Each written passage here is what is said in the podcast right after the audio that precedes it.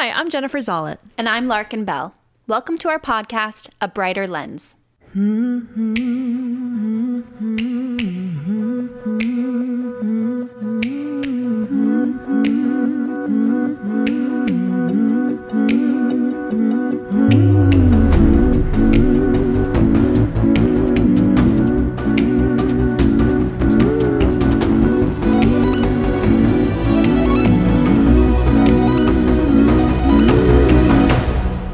week, we sat down with award winning director, producer, and writer Chantal Potter and talked with her about her directorial debut, Balloon Man.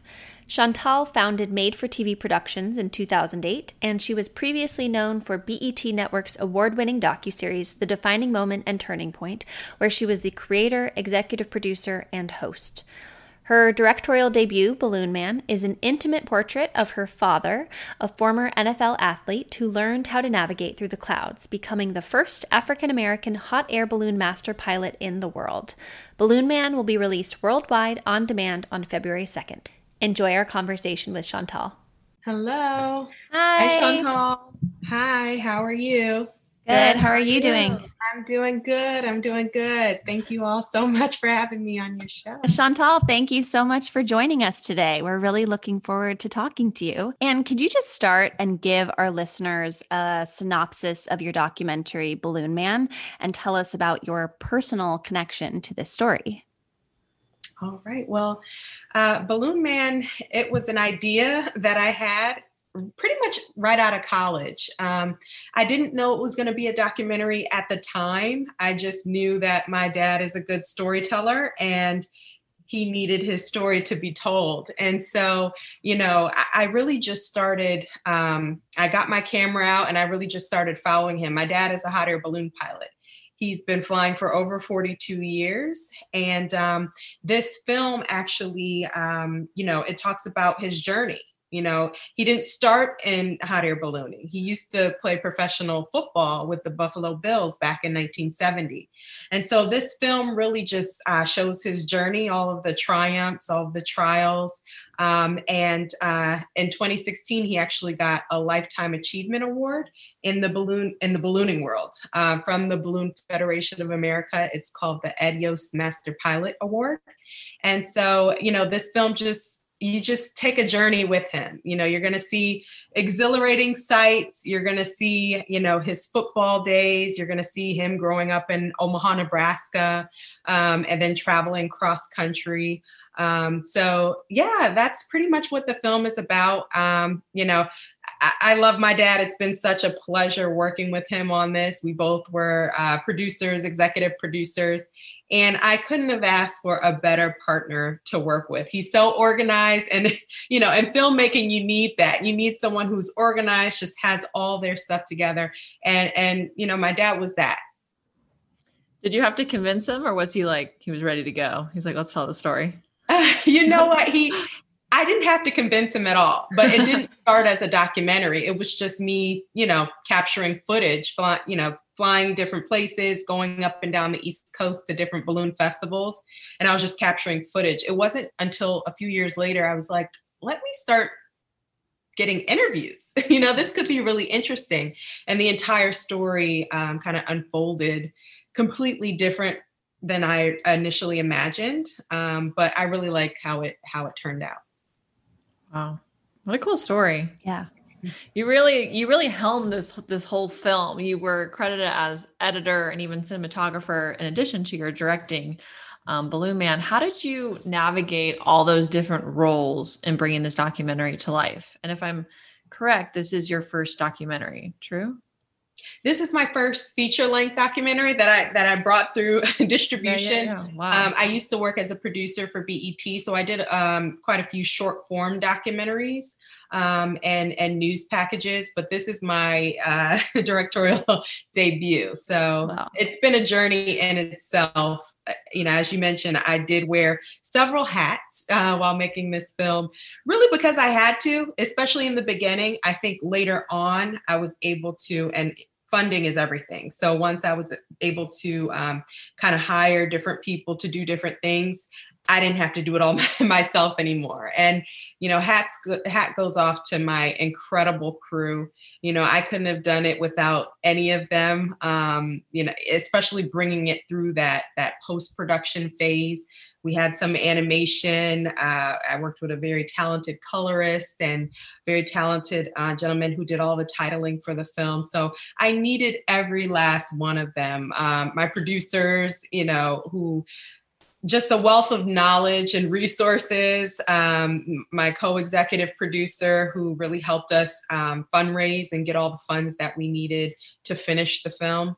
And so, um, you know, I did the first couple of passes with the with the documentary but it, it was three hours long okay and at, at one point i'm like what do i cut out everything is so important to me so i really had to just take a step back and I was able to bring on uh, another editor, uh, Roy Heisler. And I'm just like, he didn't know, he, you know, he met me before, but he didn't know my dad. He was very unbiased to the story. And I'm just like, cut away. Whatever you think is not necessary or you don't think contributes to, you know, the overall story, please feel free to cut it.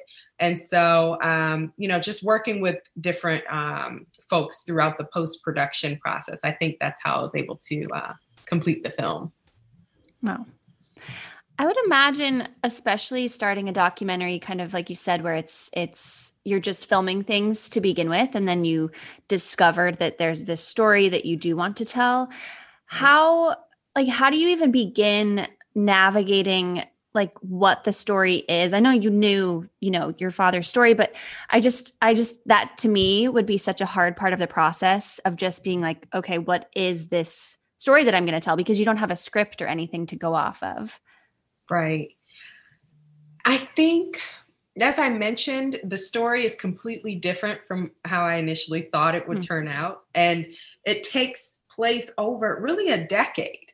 And so you you grow with my father throughout this film. You see him, you know, with mostly black hair, and by the end, he has a lot of gray hair.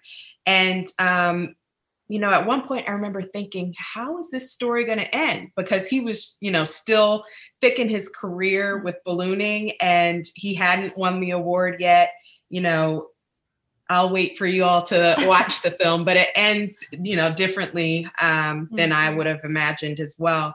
But, you know, I, I really just let it unfold naturally. And if I would have completed the film in 2015, he wouldn't have won that award. And I think that's a big part um, of his story, you know, getting that award. There's only a handful of pilots that have it. You know, he's the first African American uh, in the country to get this type of uh, acknowledgement. And so I'm just happy and I'm thankful that it took as long as it took to complete this film because I, I think every year, every every year we worked on this mattered. wow. Yeah, and I'm struck too. It's interesting. You're really telling the story of of his career. It seems like at the height of it, and then as it's kind of coming more to an end, or or whatever mm-hmm. that looks like for him. And and it seems like for you, your filmmaking has really blossomed. I know that you have a new production company and you're in development with stuff like there's something really sweet and like poignant about that. Did you feel that through the process, or is that more like in reflection, kind of looking back?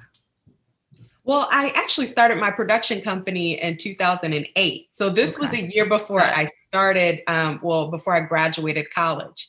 And so at that point, my production company looked different then too. I was doing one-off contracts. You know, I was doing a lot of more more hands-on filming myself. Um, and I realized as I grew with it that I wanted to focus more on filmmaking under my production company banner. Um, filmmaking, um, I've pitched a few television shows to different networks, um, scripted, unscripted, and really just filmmaking. That's what I wanted to focus on. So over the years, that kind of, I kind of grew out of that one-off contract. You know, I worked uh, for a while with Howard um, publishing the DVD in the back of the book, and I loved that because th- those were one of my first contracts, and I was able to just be as creative as I wanted to be, um, and really showcase all of the students within the um, within the university and what we were, were, going on. Howard Homecoming is such a huge deal. So we had a section just dedicated to that. Um, I worked a lot with the Congressional Black Caucus. So those were a lot of one off projects that I did in the beginning. But um, as I continued with my company and I realized, you know, I want to kind of go in a different direction. Um, Balloon Man kind of came to an end. We're, we're at the distribution phase, and I'm ready to, you know, kick off my next project at this point. You know, I'm fired up. I I learned so much throughout this process and you know delivering a film to a distribution company is an experience all on its own but now I know I can do it you know um, so I am ready for the next project absolutely what do you hope audiences will come away with after watching Balloon Man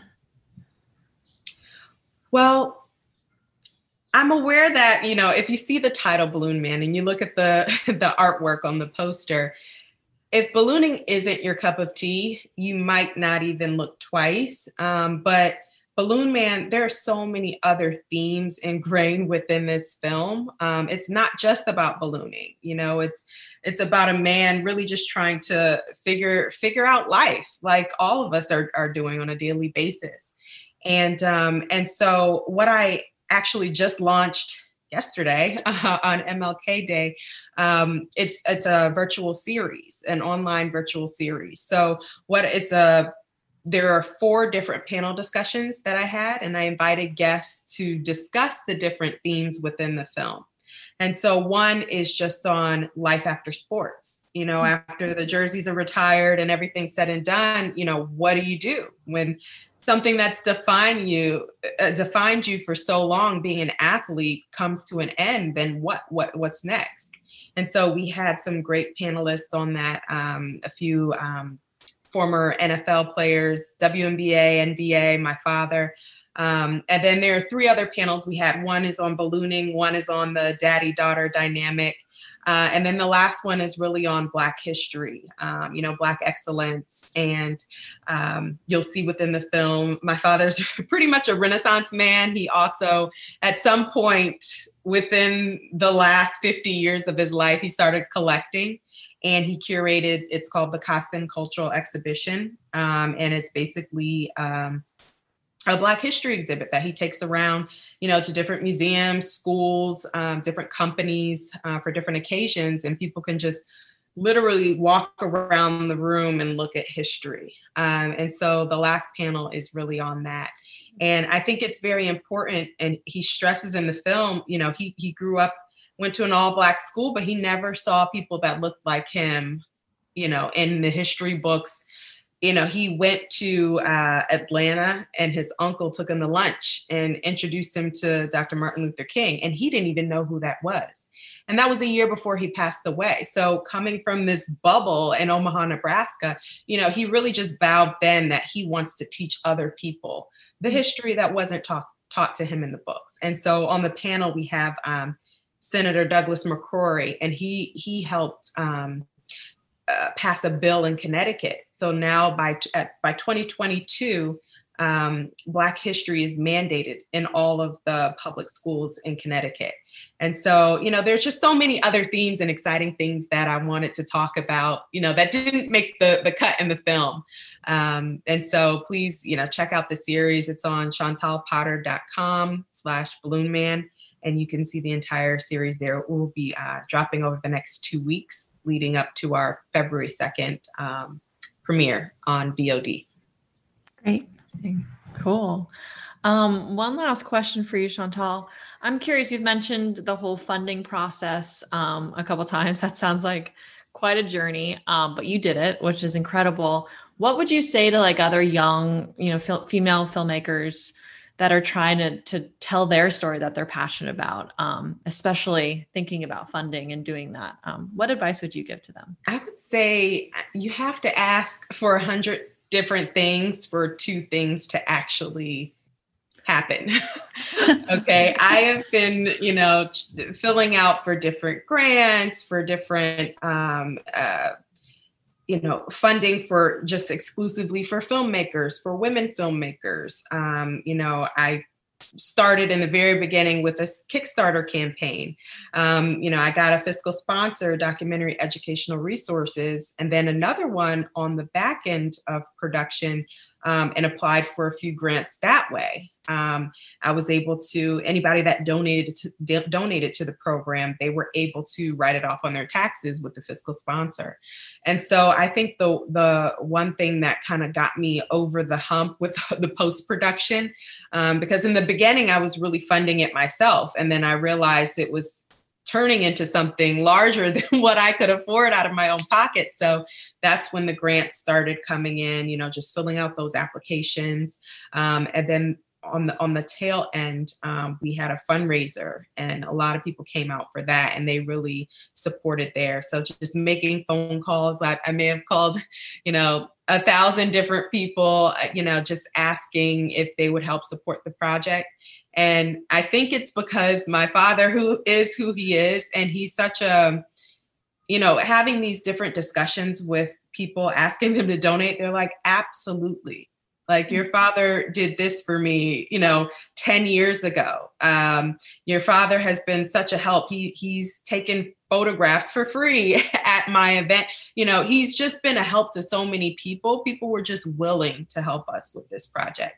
Um, and so, you know, I, the next one is going to be a journey of its own. we'll see how that one uh, unfolds and how I can secure funding for that. But, you know, just don't be afraid to ask, um, you know, if you're going the donation route, um, because at the end of the day, people want to be a part of greatness and you know people are excited you know to see their names in the credits and to be a part of something mm-hmm. so uh, you know don't be afraid to to ask for help if you need it Cool. Your father sounds like an incredible man. Oh yeah, absolutely. I'm like he's he's been my hero my entire life, and um, you know, just talking to other people, interviewing different people. I'm not the only one that feels that way, for sure. Wow. Cool. Sweet. Well, we end every interview with our lightning round three, two, one action. So you can answer in a word or phrase. Um, so we'll start with three. Your favorite or most influential film? I have to say Titanic. and that's like when it, sorry, lightning round. I won't give an explanation, but that has been one of my favorites forever. There's so many more at this point. It's a classic. Yeah, it's a definitely a classic. Two, dream person you want to work with. Ava DuVernay. And one, best advice you received? You just have to remain persistent. It may take a day, it may take a week, it may take a decade, but stay persistent and just continue to push for what you want. And action, where can people follow you on social media? People can follow me at chantal.potter.